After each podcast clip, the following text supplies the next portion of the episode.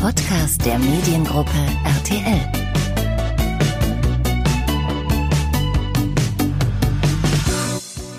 Die erfolgreichste Gründershow Deutschlands geht endlich weiter. Vox zeigt wieder die Höhle der Löwen. Deswegen haben wir Frank Thelen zu uns in den Mediengruppen RTL Podcast eingeladen und damit herzlich willkommen. Mein Name ist Niklas Vautek aus der Kommunikationsabteilung von Vox und äh, kurz vor dem Start der sechsten Staffel konnte ich mit dem Investor und Löwen darüber sprechen, was euch in den nächsten Folgen erwarten wird und wie die Dreharbeiten liefen. Wir sprechen aber natürlich nicht nur über die Pitches und Gründer von Die Hülle der Löwen. Frank hat mir auch erzählt, wie er die deutsche Start-up-Szene sieht, welche Zukunftstechnologien ihn bewegen und ob er sich überhaupt noch ein Leben ohne Start-ups vorstellen könnte. Ein spannendes Gespräch, bei dem ich euch jetzt viel Spaß wünsche. Herzlich willkommen, Frank Thelen. Vielen Dank, dass du unserer Einladung gefolgt bist hier in den Mediengruppen RTL Podcast. Hallo. Vielen Dank, dass ich hier sein darf. Sehr gerne, ähm, denn es gibt natürlich keinen besseren Zeitpunkt, äh, mit dir im Podcast mal ein bisschen zu quatschen über Startups und natürlich über die Hülle der Löwen, wenn der Start der sechsten Staffel vor der Tür steht.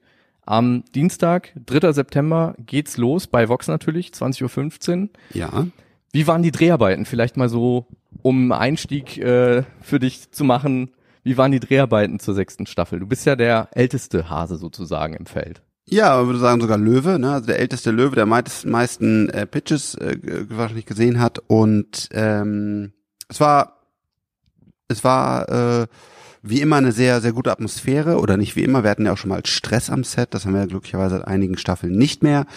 Ähm, es war eine gute Atmosphäre. Wir haben stärkere ähm, Gründer gesehen als jemals zuvor. Also da auch eine tolle Arbeit äh, von der Produktionsfirma Sony und, und Vox gemeinsam. Und äh, es war eine, war eine gute Zeit am Set. Kannst du uns schon so ein bisschen Einblicke geben? Du hast gerade gesagt, starke Gründer. Ähm, wie, wie hat sich das geäußert? Waren die besser für den, für den Pitch vorbereitet? Hatten sie bessere Pro Produkte, bessere Konzepte dabei? Ähm, woran machst du das fest, dass sie stärker waren als je zuvor? Ist eine Kombination. Auf der einen Seite ähm, die Persönlichkeit, also hat man jemand, der äh, zum Beispiel acht Sprachen fließend sprechen kann, jemand, der in seinem Fachgebiet wirklich äh, schon sehr tief äh, drin ist und auch da schon tolle Sachen publiziert hat, äh, wie tritt er auf, wie selbstbewusst, äh, wie klar strukturiert, äh, wird er nervös bei schwierigen Fragen, also wie ist der Auftritt, wie ist das Produkt, ähm, sehen wir hier quasi eine Hausfrau, die zu Hause Marmelade kocht, was auch ein, ein Erfolg werden kann, oder sehen wir jemand, der äh, sich damit befasst, wie Bildung funktioniert und diese Bildung äh, wirklich äh, verändern will, also eine ganz andere ähm, Qualität.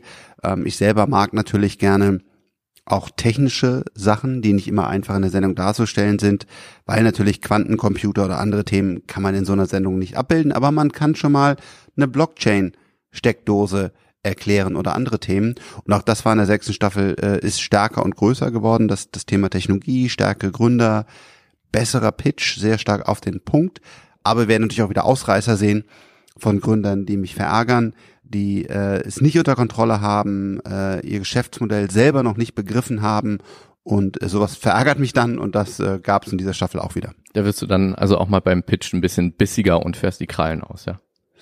Ja, mich ärgert's, äh, weil, weil ich denke, Mensch, verdammt, wenn du die Chance hast, hier zu präsentieren, warum verhaspelst du dich?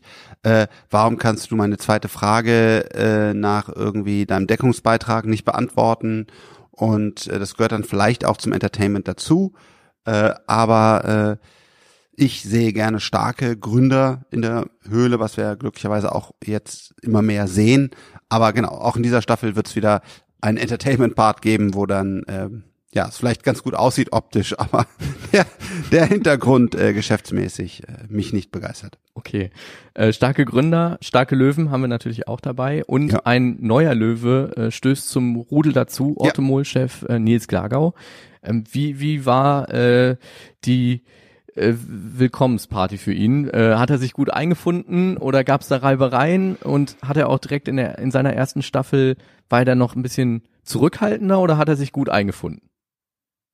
Also ich persönlich habe ihn willkommen geheißen, hoffe ich. Ich habe ihm, wir hatten ein längeres Gespräch, wo ich meine Learnings aus den sechs Jahren äh, offen und ehrlich gesagt habe, was gut funktioniert, was nicht gut funktioniert hat, was meine Tipps sind, aber jeder muss seinen eigenen Weg finden.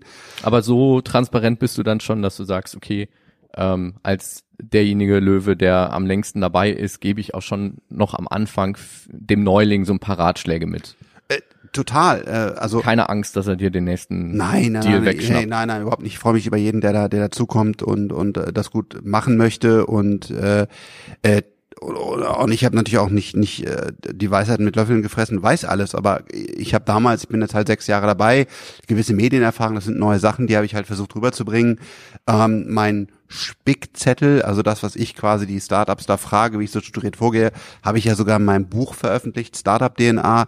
Ähm, ich habe da gar nichts verheimlichen, sondern ich möchte, dass alle alle Löwen, auch insgesamt die Startup-Szene einfach lernt und äh, ob ich da jetzt den einen oder anderen Deal bekomme, du, viel wichtiger ist, dass wir endlich mal im Gesamten in Deutschland äh, vorankommen.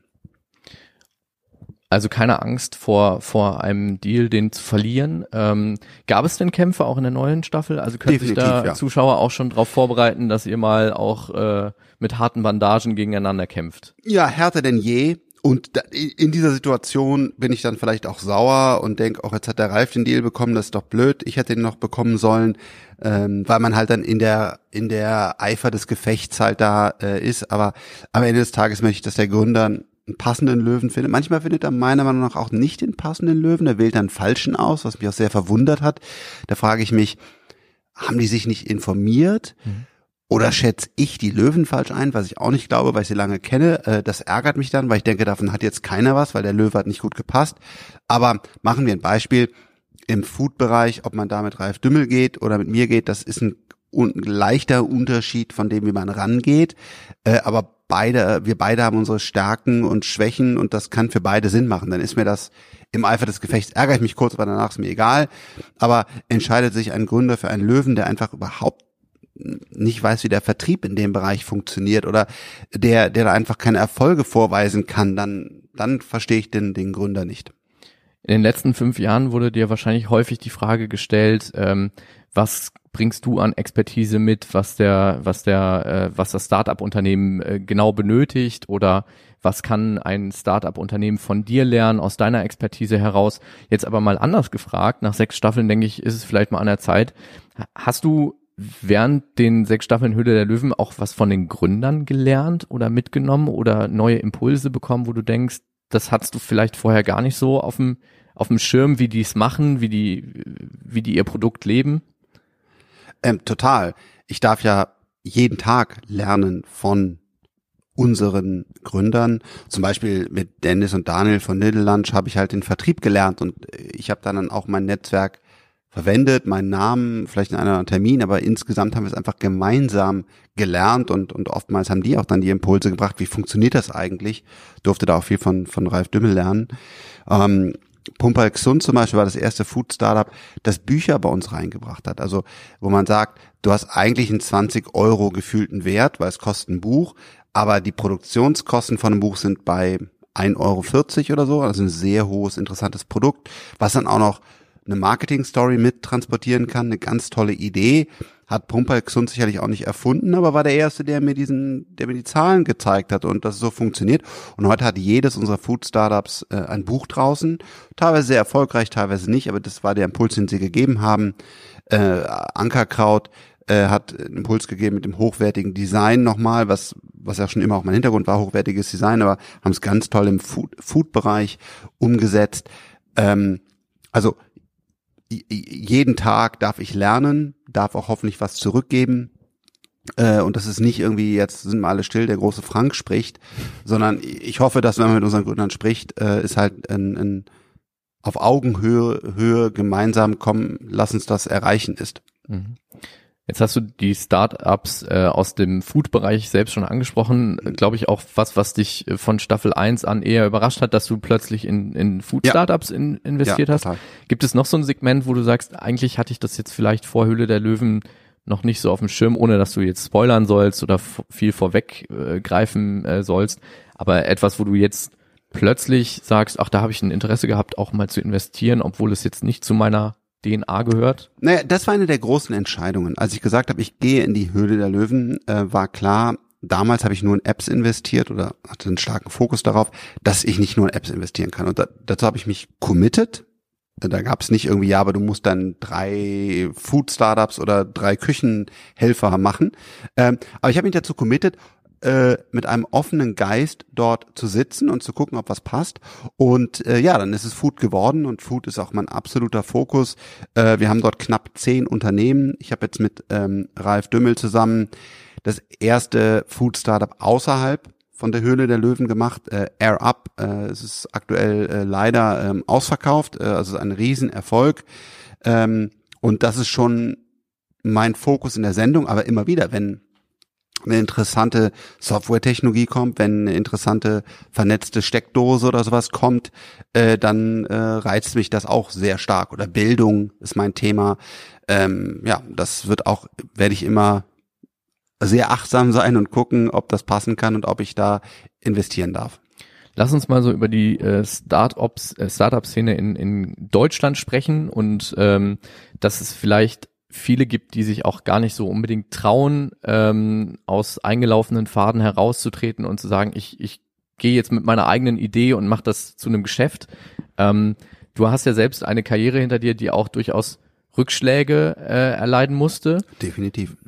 Was sagst du jungen Gründern oder, oder Menschen, die äh, eigentlich nur so vor Ideen strotzen, sich aber vielleicht nicht so ganz trauen, daraus ein Geschäft zu machen? Was kann man vielleicht aus so Rückschlägen auch lernen oder muss man Angst haben, bevor man ein Startup gründet? Angst ist der falsche, das falsche Gefühl, das falsche Wort hier, aber ähm, Respekt und man muss damit rechnen, dass es schief geht. Und Startups sind meine Leidenschaft, mein Leben und ich durfte sie in den wunderschönsten Zeiten und in den härtesten Zeiten erleben ähm, wobei die härtesten Zeiten wirklich sehr, sehr unschön waren. Und das ist mir auch das Wichtige dabei. Es ist ähnlich wie im Sport. Wenn man snowboardet, ist es am schönsten, Steilhänge im Tiefschnee runterzufahren. Das ist ein unvergessliches Erlebnis. Aber es hat auch ein sehr hohes Risiko dass auf einmal eine Lawine losgetreten wird, dass man in eine Gletscherspalte fällt und so weiter, wo auch schon ja viele Menschen gestorben sind. Und das ist ähnlich beim Startup. Die Freude, die Chance, etwas Großartiges zu erleben, etwas zu machen und vielleicht sogar am Ende des Tages damit sehr viel Geld zu verdienen, ist da, aber das Risiko ist eben auch da. Und deswegen sollte auch nur derjenige starten, in das Startup, der bereit ist, alles andere zur Priorität B zu machen und vielleicht auch zu verlieren. Das heißt, die Idee, das Produkt muss dich so sehr packen, dass du an nichts anderes denken kannst und dass es dir egal ist, wenn du damit scheiterst. Und nur dann sollte man auch gründen. Wer irgendwie ins Fernsehen will, äh, cool sein will, reich werden will, äh, irgendwie weniger arbeiten will, was wir auch schon gehört haben in der Höhle der Löwen, unfassbarerweise, ähm, der ist einfach falsch aufgehoben und sollte auch dann seine Idee, wie toll er sie auch selber immer achtet, bitte nicht umsetzen, da ein Startup starten, sondern sollte in seinem Job oder was er aktuell tut, dort bleiben.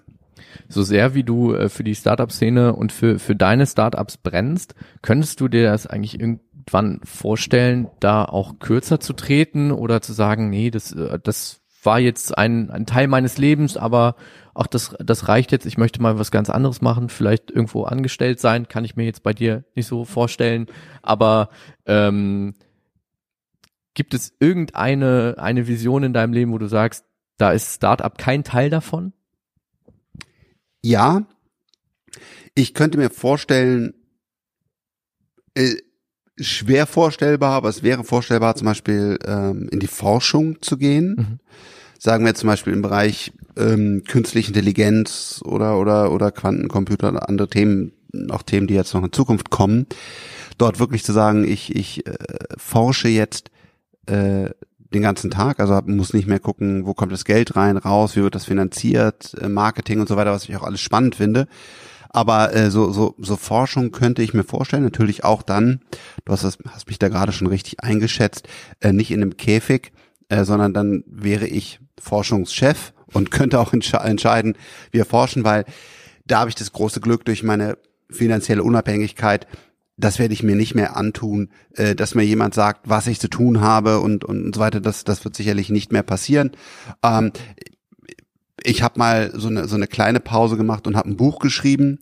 Äh, das, das, diese Übung könnte ich mir noch intensiver vorstellen, dass man so eine echte Pause für ein Jahr macht und, und, und äh, gewisse Themen durchdenkt und dann halt entweder zu Papier oder, oder, oder Video oder welche Art und Weise Content man auch immer generiert, äh, macht. Sowas kann ich mir vorstellen. Ähm, aber nicht wirklich heute jetzt. Also es sind einfach zu viel wichtige Themen da. Wir haben uns committed mit Freigeist Capital, was ja mein, mein Venture Capital äh, Team ist, äh, noch viele Jahre äh, zu arbeiten. Also aktuell steht das, steht das überhaupt nicht an. Politik, reizt dich Politik? Ähm, könnte ich mir perspektivisch ähm, vorstellen. Aktuell nein, auch wenn natürlich aktuell, äh, sage ich mal, die Chancen, äh, vielleicht sehe ich, sehe ich das falsch, aber die Chancen sehr, sehr gut wären, äh, bedeutende äh, Stellen in der Politik zu besetzen, weil einfach die aktuellen Spieler, so, so ist das nun mal in der Marktwirtschaft, die da gerade rumrennen, echt äh, viele, viele, viele Fehler machen und ähm, natürlich hilft es auch da, ähm, ein bisschen bekannt zu sein. Also da, da würde vielleicht das ein oder andere gehen, vielleicht ist mir das ein oder andere auch schon mal angeboten worden. Ähm, aber nein, äh, weil ich da eben nicht mein eigener Chef bin, sondern dann bist du am Ende des Tages in einer Partei und oftmals habe ich auch schon so dumme Sachen zu irgendeinem Parteichef gesagt und gesagt, sag mal, der und der und der, den finde ich nicht gut ähm, der müsste ausgetauscht werden. Und dann sagt er, das sehe ich auch so. Und dann sage ich, ja, machst du das denn? Dann sagt er, Frank, was glaubst du eigentlich, wie eine Partei funktioniert? Ja, also äh, ja, äh, also das ist nicht mein Umfeld, weil das ist auch okay, dass es, dass es das gibt und weniger agil weniger agil, sehr viel äh, große äh, Meetings, Referenten, wo, wo diskutiert wird und wo auch immer darauf geachtet wird, dass der eine dem anderen nichts abhackt und so. Also gar nicht so mehr die Meinung äh, echt ehrlich auf den Tisch. Deswegen kann ich mir das heute nicht vorstellen. Was ich mir vorstellen kann, ist, wenn ich älter bin, ja, wenn ich so, wann, ich bin, weiß ich nicht wann, 60, 65 und dann nochmal ähm, also in mit einer höheren Ruhe und einem niedrigen Puls als heute äh, irgendwie äh, da weltweit Sachen zu verhandeln für Deutschland oder so, das, das fände ich vielleicht okay. Mhm. Ähm, aber heute, heutzutage kann ich mir das nicht vorstellen. Du beschäftigst dich ja auch, du hast es auch eben schon angesprochen, auch mit Krypt Kryptowährungen, Quantencomputing, so, so als Themen der Zukunft der Digitalisierung im weitesten Sinne. Ich will da ganz kurz einhaken, ja. weil es extrem wichtig ist. Ähm, ich befasse mich nicht mit Kryptowährungen, sondern ich befasse mich mit Distributed Ledgern, also der Blockchain, wobei es keine Blockchain sondern Distributed Ledger ist, aber es führt jetzt zu weit mit der Technologie dahinter und wir ähm, haben zum Beispiel mit Neufund nehmen wir Equity, also Unternehmensanteile und, und führen sie auf die auf die Blockchain, also auf den Distributed Ledger. Ähm, aber ich lehne die Spekulation mit Kryptowährungen ab und befasse mich auch nicht mit den Währungen an mhm. sich, sondern mhm. mit der darunterliegenden Technologie. Okay, also äh, du beschäftigst dich mit äh, sehr vielen Zukunftstechnologien, ja. äh, dem Thema Digitalisierung. Ähm, für viele ähm, ja durchaus Neuland, äh, sage ich jetzt mal. Und ähm, das ist natürlich auch alles sehr erklärungsbedürftig, dem, dem Laien.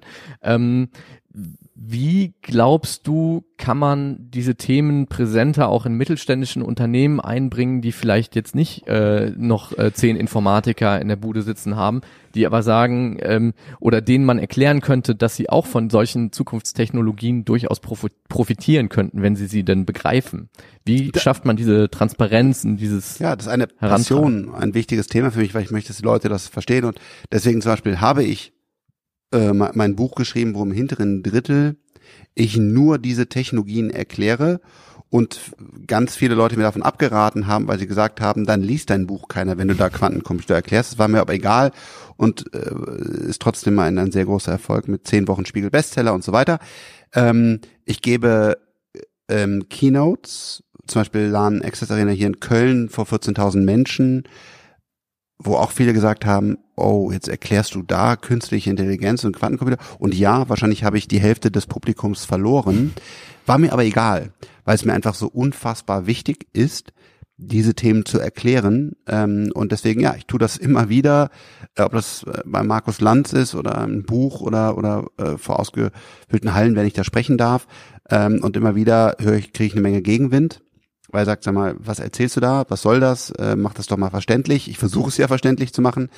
Aber ähm, da bin ich auf einer Mission, äh, die werde ich nicht aufgeben, um zu erklären, was halt, ich habe das mal im Baukasten der Zukunft genannt, was diese Technologien an Veränderungen bringen werden. Und das äh, wird eine große Herausforderung für uns als Menschen, für den Planeten, für die deutsche Industrie, äh, für Bildung. Also das wird äh, ja wird, wird eine große Herausforderung. Nachhaltigkeit, Umweltschutz ja auch äh, große Begriffe äh, zu unserer aktuellen Zeit und eine große Herausforderung. Die äh, Mediengruppe RTL hab, hat ab dem 16. September eine Nachhaltigkeitswoche, wo sich ähm, ganz viele Programme, Formate innerhalb der verschiedenen Sender mit diesem Thema auseinandersetzen. Ähm, Inwiefern äh, glaubst du, ist das auch äh, ein äh, immer größeres Thema für Startups, die in das Thema Nachhaltigkeit setzen und und oder oder zumindest wenn auch nicht das Kernprodukt nachhaltig ist, aber äh, zumindest Wert darauf legen, dass sie nachhaltig produzieren und und liefern? Zwei, zwei Dinge. Das eine ist Nachhaltigkeit muss jedes Unternehmen, ob Corporate, RTL oder oder äh, ob äh, Startup interessieren und man muss halt sich überlegen, nehme ich noch Nespresso mit den Kapseln oder in, nehme ich eine Kaffeemaschine, trenne ich den Müll, ähm, äh, bevorzuge ich es, Elektroautos zu fahren, äh, wie verbrenne ich Öl, sage ich, wenn ich fliegen muss, was passiert, gerade im Außendienst oder so, kompensiere ich das Ganze, was gar nicht so teuer ist, wie man denkt, auch nicht ideal, aber es ist eine Lösung oder ein, eine Brücken, Brückenschritt. Ähm, das muss jeden angehen, da muss jeder was tun. Ähm, was für mich aber viel spannender und reizvoller ist, ist in Startups zu investieren, die weltweit skalierte Lösungen anbieten. Ein Beispiel. Kraftblock. Ein Energiespeicher. Wir brauchen Energiespeicher, damit wir Solar, Wind und so weiter dann auch dann zur Verfügung stellen können, wenn kein Wind weht, wenn keine Sonne ist, damit wir endlich diese Kohlekraftwerke abschalten können. Ansonsten wird uns das nicht gelingen. Die Lösung ist heute, ähm, meistens Lithium-Ionen oder andere Batterietechnologien. Ähm, die haben eine Menge seltene Erden, da wird eine Menge Trinkwasser mit verschmutzt. Äh, es ist trotzdem immer noch ein guter Weg, also im Auto insgesamt die Ökobilanz viel besser, aber es ist nicht ideal. Und wir haben in eine Technologie investiert, die komplett ohne seltene Erden, zu großen Teil aus Recyclingmaterial, mit unendlich vielen Ladezyklen, viel günstiger als die aktuellen Batterien ist und damit ein wichtiges Puzzleteil zur Energiewende werden kann. Ich hoffe, wir werden das bald hier in Deutschland in den ersten Testinstallationen sehen. Aber meine ganz große Hoffnung ist, dass wir das in China und anderen großen Industrie Industrienationen, äh, natürlich auch USA, ausrollen können. Und dann haben wir einen echten Impact. Dann ist wirklich viel, viel Trinkwasser ähm, viel CO2 und andere Dinge eingespart und auch in einem richtig, richtig skalierbar großen Ding. Und dann ha hatte ich mit diesem Investment in Kraftblock einen kleinen guten Impact. Das heißt, das ist mein, mein Hauptziel, in Technologie zu investieren, die dann weltweit einen Unterschied macht. Frank, dann wünschen wir dir und uns allen, glaube ich, dafür viel Erfolg, dass äh, diese Zukunftstechno te zukunftsweisende Technologie bald äh, Marktreife bekommt. Und ähm, vielen Dank für das interessante Gespräch zur Höhle der Löwen, zur Digitalisierung in Deutschland, zur Startup-Szene. Ich glaube, äh, da können wir als Hörer auch äh, viel mitnehmen. Vielen Dank. Sehr gerne. Vielen Dank, dass ich hier sein durfte. Das war mein Gespräch mit Frank Thelen. Zusammen mit den anderen Löwen seht ihr ihn ab dem 3. September immer dienstags um 20.15 Uhr bei Die Höhle der Löwen, natürlich bei Vox. Also auf jeden Fall einschalten. Und äh, apropos einschalten, einschalten solltet ihr uns natürlich auch bei den nächsten Podcast-Folgen. Deshalb jetzt schon mal abonnieren bei AudioNow, bei Spotify, bei iTunes und dann hören wir uns. Bis dann. Ciao. Das war der Podcast der Mediengruppe RTL.